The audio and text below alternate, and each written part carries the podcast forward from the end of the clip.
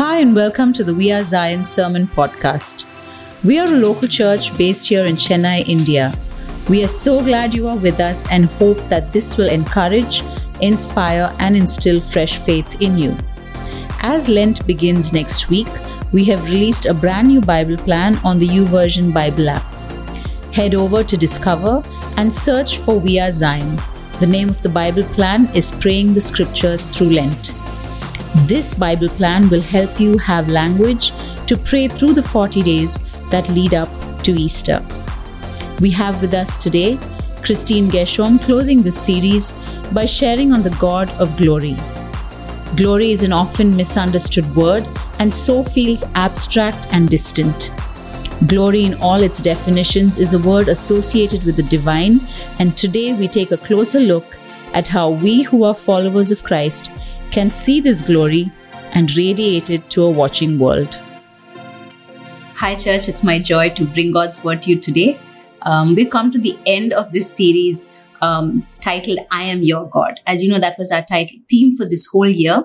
And we finished that series today. And um, I'm going to be sharing today about our God, the God of glory the famous evangelist John Wimber. This is something that he said when someone praised him after one of his, um, you know, crusades, or if someone, you know, encouraged him after a talk. This is what he would say. He'll say, "I'll take the encouragement, but I'll pass the glory on." And so basically, glory doesn't belong to us. It never did. It never will. Glory is something that is associated with the divine. It's associated with someone who's sovereign and supreme. And therefore it, it, it's perfectly fitting for our God to be called a God of glory. And the God of glory indicates that, you know, this king, this king, he's someone who is over above everything. It indicates kingship. It indicates lordship. It in, in indicates sovereignty. It in, indicates an, uh, and there's a lot of splendor attached to it. And the fact is when we look throughout scripture the word glory the word glory is also found as glorious or glorification or gloried. All of these are words that are used to describe our god. It's used to describe the place in which he dwells. Heaven is called glorious. The psalmist write the deeds of god are glorious. We see that the presence of god is glorious. The world that he has created for us to live in right from eden to the current times, the world he has created is so glorious. And so, what is this glory though? If you have to ask me, what does glory mean? It's such an abstract term sometimes, but it's such an overused term in Christendom that I wonder when we come down to brass tacks, what is glory? And so the words that are used to describe it in the original Hebrew text, in the Old Testament, it's called kabod. In the New Testament, it's called doxa. And both of these words indicate words like abundance and marvelous and, and, you know, just majesty and supremacy. But funnily enough, they also have another definition for these two words. And the, the word that defines it is weightiness or weight. There's a famous uh, worship song where we've sung, let the weight of your glory fall. And what that actually means is that this attribute of God adds to the weightiness of who he is. Now, let me explain that a little bit more. Suppose someone who you know is, you know, very wealthy, probably a billionaire or a crorepati if he's in India. And usually we address them as someone, you know, as someone who's loaded. God, with all of his attributes that make him who he is, makes him loaded with glory. And that's what that word means, weight. The weight of his glory. And over the past seven weeks, what we have seen is that God is a healer. We've seen about the God who goes before us. We've seen about the God who makes us, who sanctifies us, the loving God that He is. We have seen that He is a mighty God. And all of these attributes have been things that we have physically felt in our lives. You may have felt his presence when you were worshiping him in the privacy of your room. You may have felt his touch when he healed something in you that no one knew about. You have maybe seen him direct you as you had to do certain things step by step.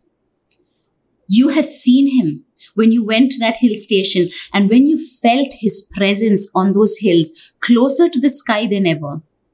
And you probably felt that it was so breathtaking. You knew there was something glorious about it. And that is what the glory of God is. It's something that is tangible. It is felt.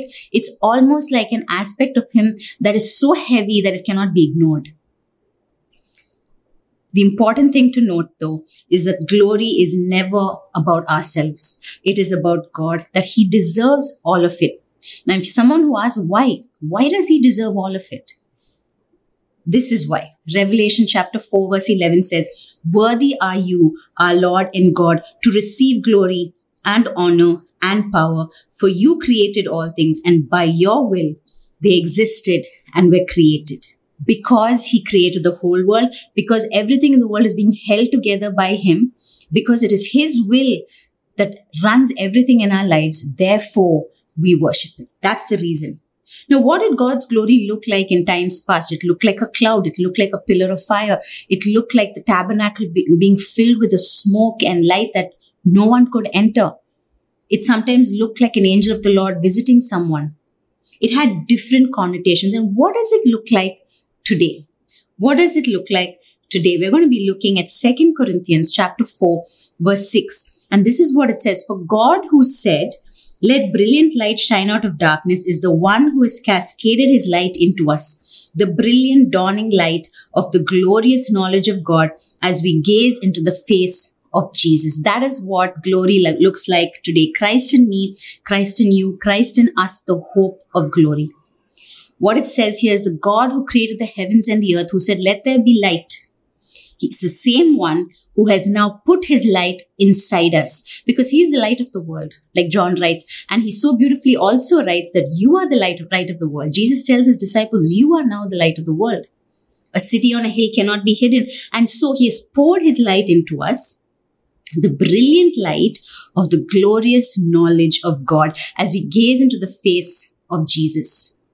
No longer can we say, I don't know what the glory of God is. Well, if you have Jesus in you, the glory of God should be radiating from you. So when you look at another member of the body of Christ, you should be able to confidently believe that the glory of God is shining in their life. That's the beauty of this. So isn't it amazing that Jesus made this glory accessible by putting it and depositing it inside each one of us. Thanks to having a relationship with Him, the glory now dwells within us. So the sum and substance of it is this no Christ, no glory. There's this common adage which says, no guts, no glory. But I'm changing it today to no Christ, no glory. You don't have Christ in your life, you're not going to experience this glory. You're not going to have it in you, and you're definitely not going to be radiating, it off. So today's passage that we're going to be uh, looking at closer is the sole passage in the entire Bible which has the greatest number of references to glory. Okay, we're going to be looking at Second Corinthians chapter 3. We're going to be looking at it from uh, verse 7 right up to verse 18. So I want you to just read it. It might seem a bit foreign in the beginning, but it'll start settling in and then you'll understand what it's saying. The old way with laws etched in stone led to death, though it began with such glory that the people of Israel could not bear to look at Moses' face for his face shone with the glory of God, even though the brightness was already fading away. Shouldn't we expect far greater glory under the new way now that the Holy Spirit is giving life? If the old way, which brings condemnation, was glorious, how much more glorious is the new way, which makes us right with God? Since this new way gives us such confidence, we can be very bold. We are not like Moses, who put a veil over his face so the people of Israel would not see the glory even though it was destined to fade away. But the people's minds were hardened, and to this day, whenever the Old Covenant is being read, the same veil covers their minds so they cannot understand the truth. And this veil can be removed only by believing in Christ. Yes, even today, when they read Moses' writings, their hearts are covered with that veil and they do not understand. But whenever someone turns to the Lord, the veil is taken away. For the Lord is the Spirit, and wherever the Spirit of the Lord is, there is freedom. So all of us who have had that veil removed can see and reflect the glory of the Lord. And the Lord, who is the Spirit, makes us more and more like Him as we are changed into His glorious image. Just to give you a bit of background on this whole chapter, writer to the Corinthian church is Paul, and he's comparing the old covenant with the new covenant. The old covenant was what God made with Abraham, and it was, it was always mediated by the blood of sheep and ram and other things. But the new covenant was done with the, with the, with Jesus as the mediator and his blood was the perfect sacrifice that gave us once and for, for all entry into the most holy place, which was the presence of God. And so Jesus actually brought in this new covenant where there need not be fear anymore, where there need not be a distance or a separation. He bridged the gap. And the thing was, Moses was one of the guys who got the old covenant down. The first covenant that was made was with Abraham, but then it moved on to Moses, who actually got the Ten Commandments. He brought it down.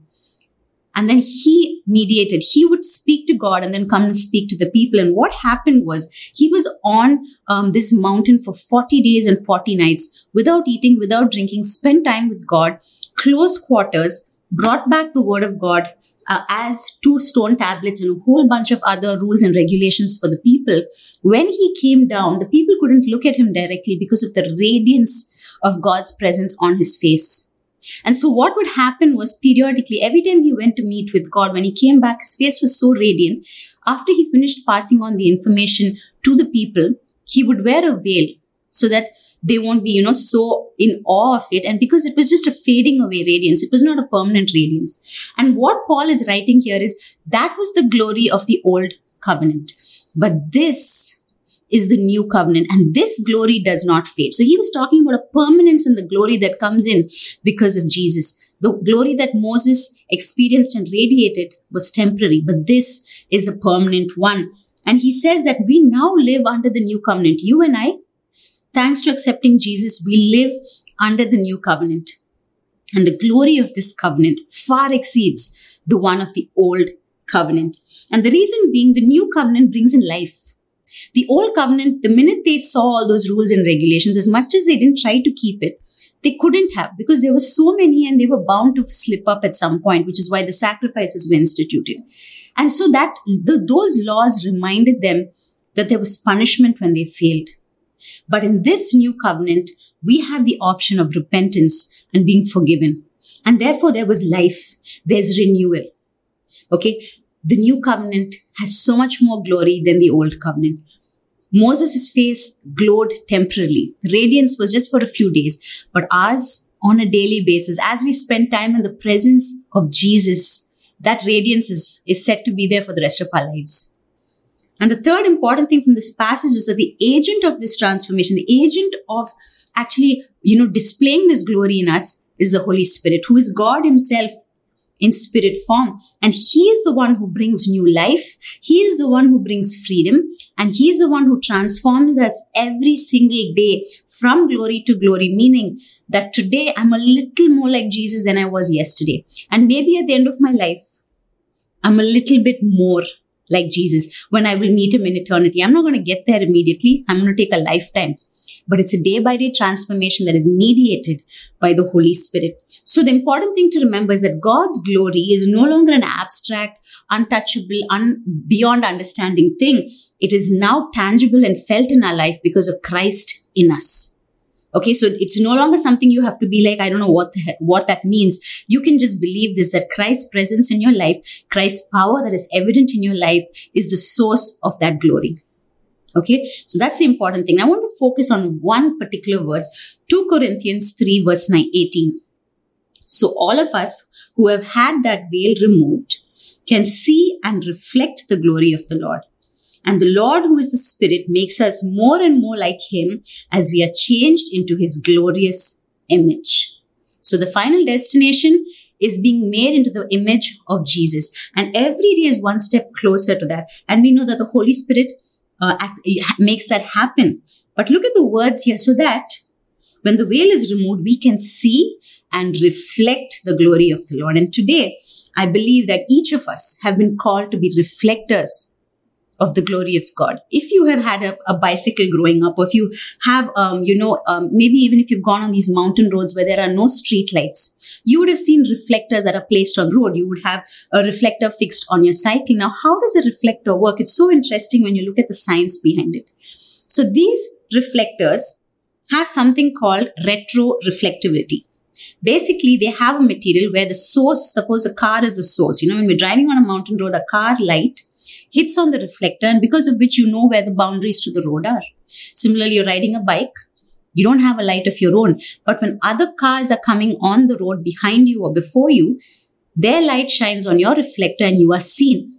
So a reflector is so important. Now, what retroreflectivity does is nothing but takes the, the light from the light source, then after a lot of refraction and reflection, gives back the light to the source. And that's how you actually see it visibly.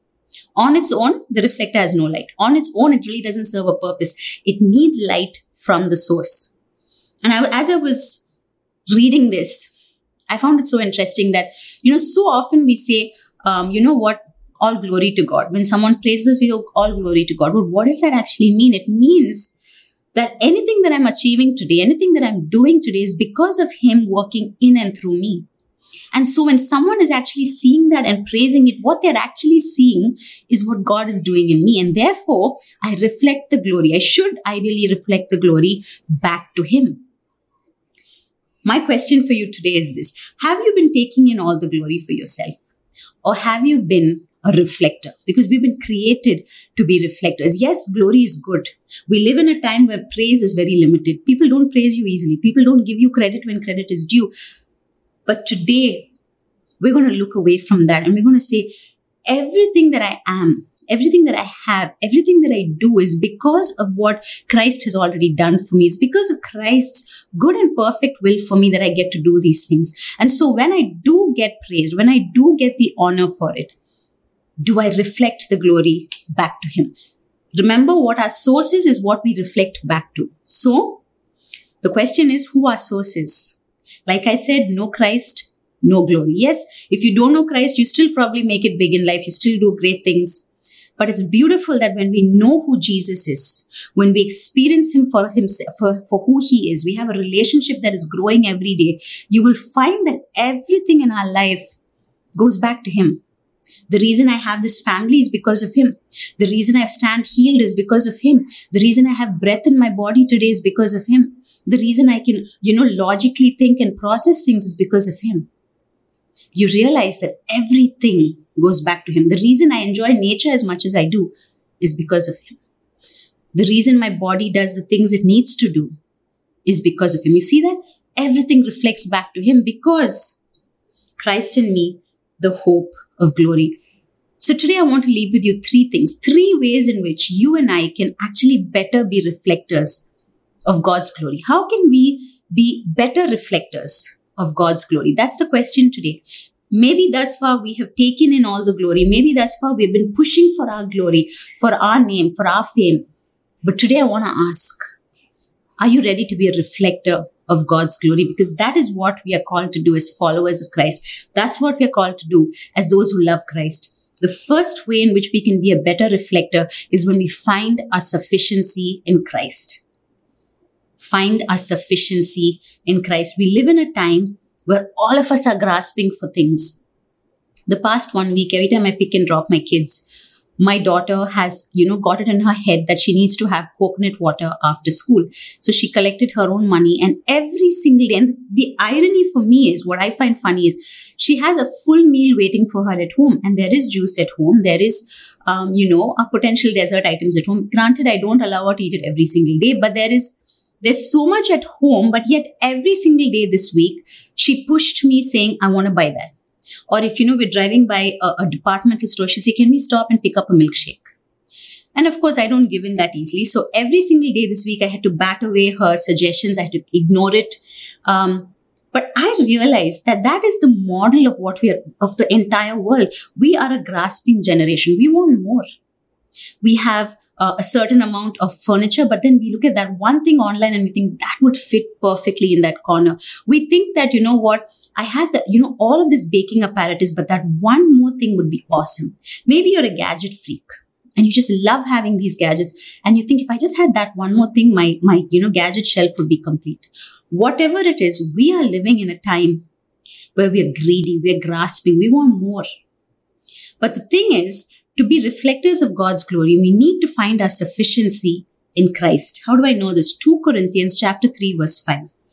This is what it says. Not that we are sufficient in ourselves to claim anything as coming from us, but our sufficiency is from God. Now, the, the background to this is Paul is, he asks a rhetorical question of his audience. He's asking them, do we need letters of recommendation from you? Well, we don't. He answers it himself. He says, your lives are our recommendation letters. The fact that you are changed in knowing Jesus is enough to say that we have done our job well. And so he goes on to say, I'm not boasting about myself.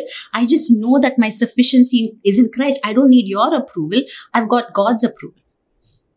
When you translate that sufficiency to every part of our lives, so many of us want more so that we can be more. We want to do more so that we're seen more. But today, God's asking us, will you be, find your sufficiency in me? Am I enough for you? Maybe you've been in this place where you think you need a bigger house. Maybe you think I need a car now. Or maybe you think I need that increment so that, you know, then I can meet those needs. But what if you were, instead of grasping and acquiring, you actually reclined and you said, Lord, I'm going to relax in the place you've put me. And this will sound so counterintuitive for those of you who are driven and passionate. I, for one, am extremely driven. I enjoy, you know, pursuing the things I love. But here's the thing. There comes a time in our lives when we need to understand if we're grasping or we're pursuing. We need to understand who we're pursuing. What are we pursuing? Why am I doing it? And if it, the answers are not reflecting God's glory, there's a problem. And so I want to ask you today if you will find your sufficiency in Christ, will you say, I'm content? You know what? I'm not getting this promotion, but it's okay because I know God has kept me here for a reason. Yeah, maybe I don't have that increment, but I love the fact that I can do certain things within this budget. Maybe I can't afford the things my neighbor can, but I love that I have good health. I love that I have what I need. What if we were to live completely, completely content in where we are right now? I believe that will set us apart from the watching world because the world is encouraging buy more, take that EMI, do this, do that. But what if I was to say in Jesus, I'm, I'm good. I'm fine. I'm right here where I'm at. I'm good. That in itself will set you apart. That in itself will reflect the glory back to God because like the apostle Paul writes, I have found that I can be content in any circumstance. You give me, you put me in a prison, I can be content. You can leave me in, in a comfortable home, I'll be content. I have food, I'm content. I'm starving, I'm okay. I wonder if we can say that we will, fi- we can find our sufficiency in Christ. Are we confident that God has given us what we need for this season of our lives?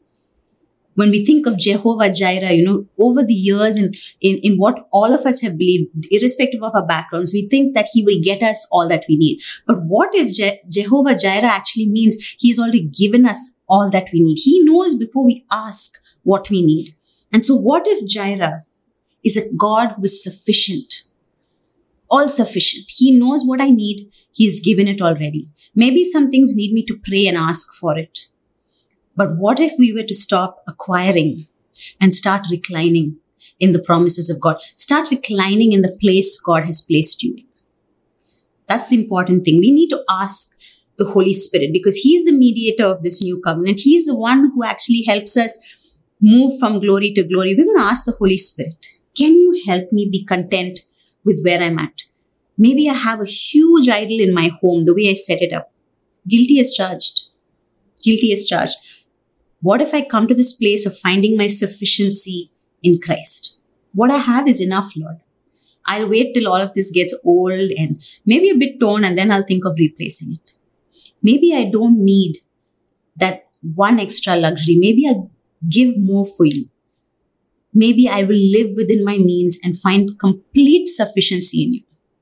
Ask the Holy Spirit because He alone can bring us contentment. He alone can give us an attitude of sufficiency in Christ. Cannot come apart from that. We can't wish ourselves well. We can't, uh, you know, really step out in willpower. We need the Holy Spirit's intervention. First thing is to live in the sufficiency of Christ. The second thing, the second thing is to trust suffering to do its work. And I know this is not a, a fun word. The S word is horrible. Who, you know, knowingly invites suffering into their lives? No one, none of us. But the beautiful thing is that this, the, the Christian journey has suffering and victories simultaneously many times. We have certain issues in our health, maybe, but we're succeeding at something else. Sometimes it's just a season of hardship, but round the corner, there's blessing. So suffering is something we need to get used to. We can't run from it. And the beautiful thing is that there is something good that comes out of suffering it's not ever wasted. When Christ is in it, when our God is with us, whatever suffering brings, the outcome is always good.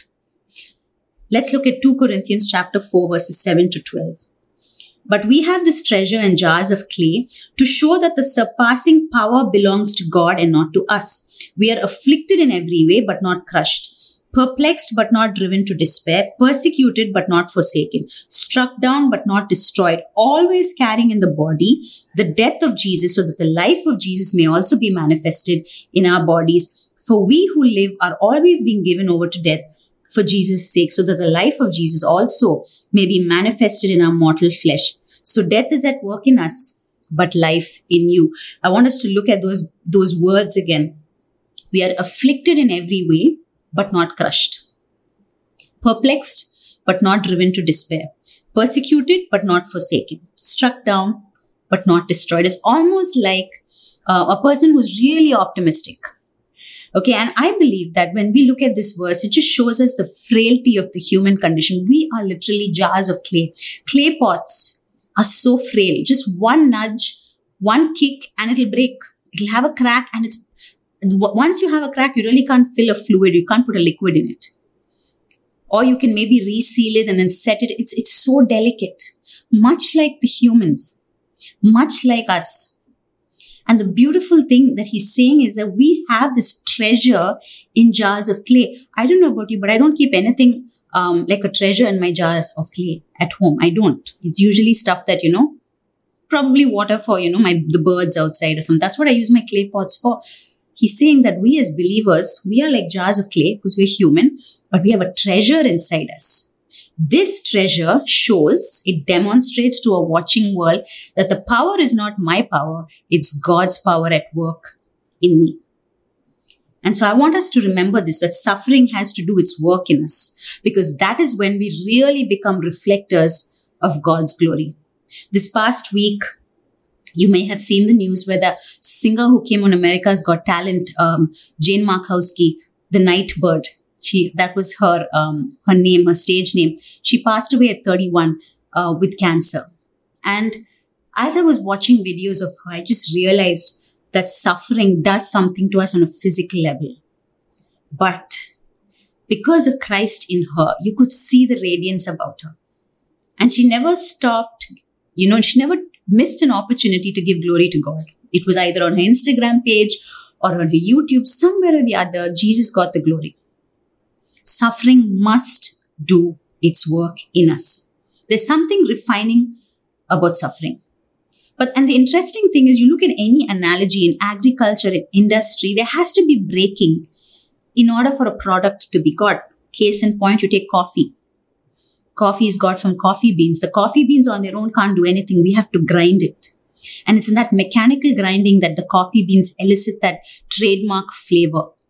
Have you ever tried um, kneading dough for rotis or for bread? What do you have to do? You pour the water in the powder. It's the, the, the flour is powdery and then you start kneading it. And when you do that, you're breaking up these molecules into so many more pieces. It's almost messy, right? And then ultimately you're able to make a ball of dough. What about wine? How is it made? Grapes are trod upon. Grapes are crushed in order to get the best wine. And so here's the deal. Without the breaking, without the crushing, without the grinding, the most beautiful things are not got.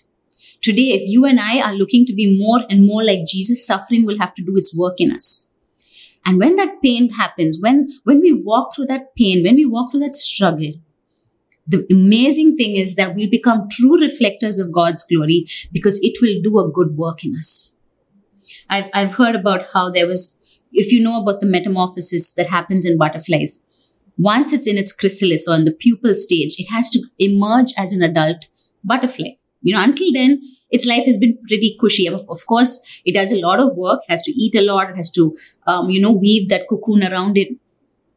But the most work happens when it breaks out of that pupal stage and emerges as a butterfly. And you know what it does? It actually physically nibbles through the hard shell of the pupa and it pushes itself out. And it's not easy because the hole is so small and the butterfly is so big. It's not the size of the caterpillar who went in. And so what has to happen is the butterfly has to push itself out, literally labor in coming out and emerging.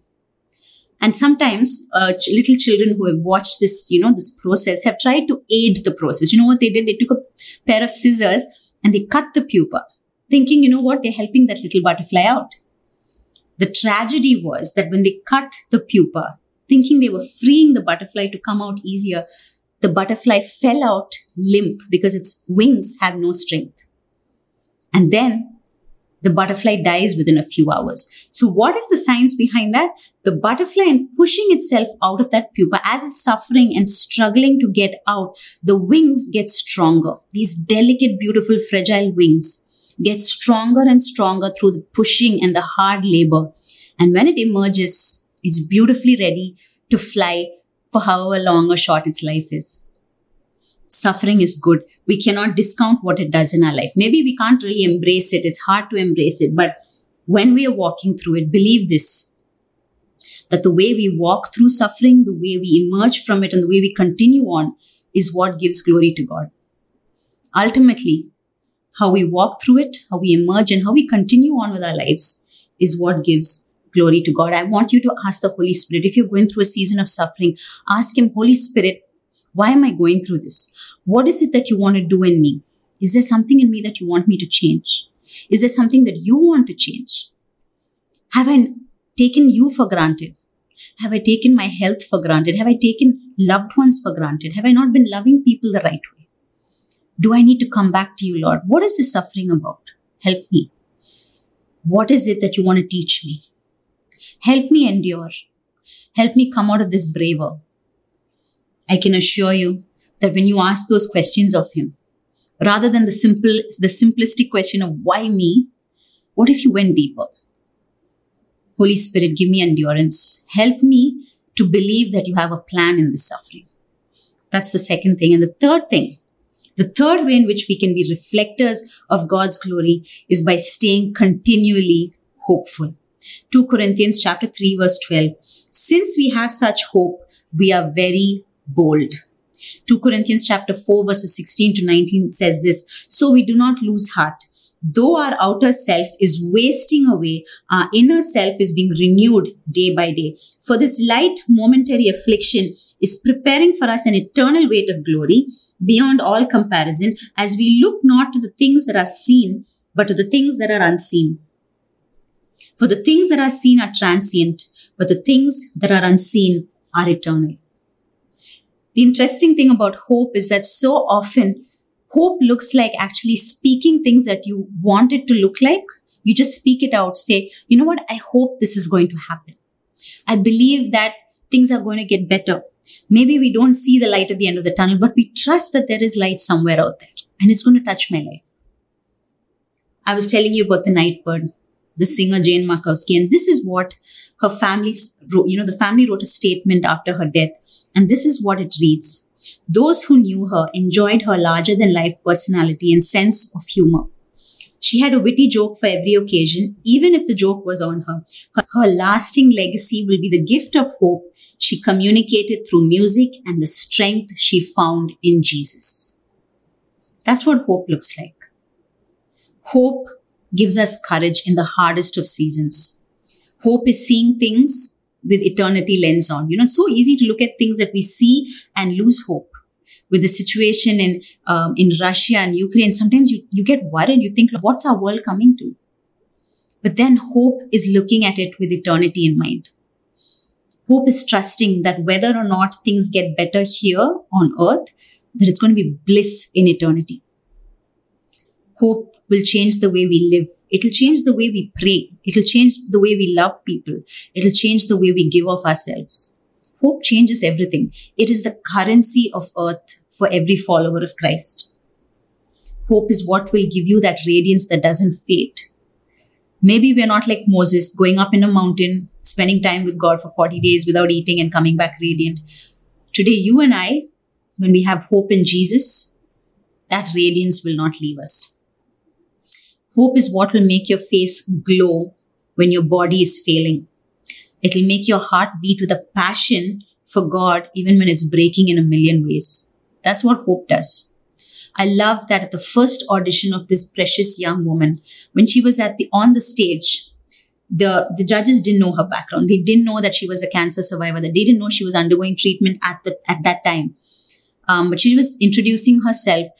And the interesting thing is, one of the judges actually said, You have a glow about you. And then soon after that, she mentioned that she was going through cancer and this, she was in her last stages of life. And they were shocked. It moved the judges to tears. But what caught me was that, that word he said. He said, You're just glowing. I believe that's the glory of God in her. And I believe that that is the hope of glory that each of us have within us. And that is what is going to set you apart. That's how you're a better reflector of God's glory. When you can look at everything with hope, it will set you apart. When you look at the most dismal settings, you'll be able to say, you know what, God, you have a plan in this. I'm going to trust you. You're going to use scripture to give you hope. That your future hope is not cut off. You're going to believe it and you're going to live in it. Because remember, Christ in us, the hope of glory. So don't lose heart. Outwardly, maybe you're fading away. Maybe your marriage failed. Maybe your spouse failed you. Maybe a child has failed you and you just, you're at the end of your rope. You don't know what to do with this child. Maybe a friendship that you had treasured let you down. Outwardly, you're wasting away, but inner self, your inner man is being renewed if you would allow the Holy Spirit in. And you say, you know what? Help me live with hope. Give me hope. Help me abound in hope. Like Romans 15 13 says, Help me abound in hope as I trust in you, Lord. Because that will make you radiant and that will make you a reflector of God's glory. Jesus said in the Gospel of John, when he was talking to his followers, he said that they, that his father would get glory when people saw their fruitful lives. Today, if you're wondering if your life is fruitful, maybe you've been feeling utterly unfruitful. Can I tell you this? That if you've been living completely satiated in who God is, you've been living, finding your sufficiency in Him, you've been allowing suffering to do its work. And maybe, just maybe, you've been living with hope, constant hope, and unbeatable hope. You've been living a fruitful life, and God is pleased with you. Maybe you've been discounting yourself and saying, you know what, my life's not fruitful. I don't have a spouse. I've been doing this journey alone. I don't know if I'm living fruitfully. Guess what? If you're walking in the ways of the Lord, if Christ is in you, you are bound to be living a fruitful life. So I want to ask you today have you let God get all of the glory in your life? Or have you tried to take away some? Maybe someone said you're exceptional in your job and you've been like, oh, thank you so much. I knew I was. Or maybe for everything in your life, you believe that you're self made. You know what? All of this, I worked hard. I worked my behind off to get to where I'm at. In India, at least, we hear this a lot. He or she is a self made person. But I believe that every one of us has been God made. And those of us who follow Jesus, we're Christ made. We're Christ remade almost.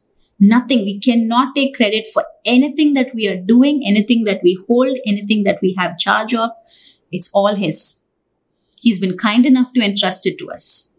And so to Him belongs all of the glory. And the important thing to remember about this God that we serve is that He will not share His glory with anyone else. He will not give His glory to an idol. He will not allow us to place anything in that position and give it the glory.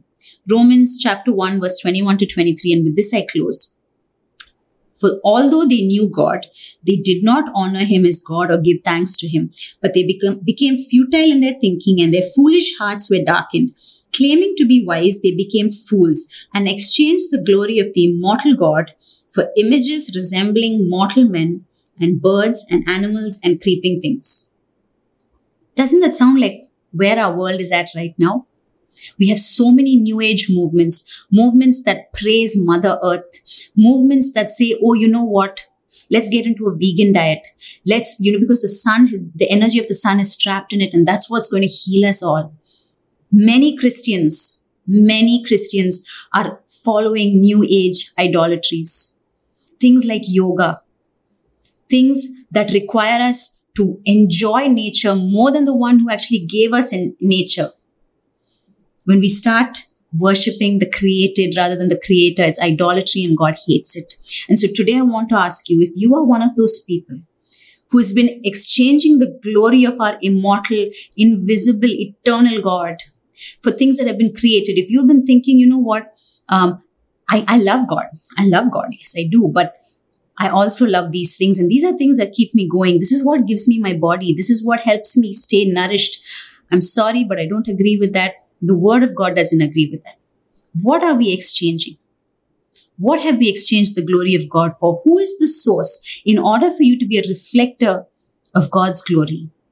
You need to look closer at who the source of that light is, who the source of that glory is. It cannot be anything other than the living God. And so I want to encourage you today that if you find yourself falling into the category of an idolater, someone who's placed something else instead of God, you've been worshiping the creator instead of the creator, I want to ask you, would you take a few minutes right now with me to repent of that and come back to your first love? Come back to the God of all glory. Can you do that with me? Father, we just come to you right now and we repent, oh Father, of anything that is not of you. Lord, when we have placed the created at a higher pedestal than you, Lord, we ask that you would forgive us. I ask that, Lord, we would come back to you. I ask, oh Father, that we will relinquish every dependency, O Lord, on the things that the world says is good, on the world advocates as life changing, and come back to you, Holy Spirit, who is really the life changer. I pray that, Lord, you would fill us with the knowledge of God, that we will abound in hope, that you will give us a contentment in you. And that, Lord, when we walk through hard paths, we'll allow that to shape us and change us and be reflectors of your glory. I pray right now, oh Father, if anyone is struggling with contentment, that they would come back to you and say, Lord, I want to come back to you. I want to be content in you. If anyone's struggling right now in the throes of suffering, I just pray that they will come back to you and say, Lord, do what you will. Teach me what you will. I'm listening. I'm here. Help me.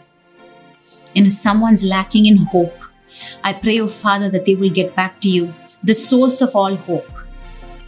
We pray that each of us will experience Christ in us, the hope of glory.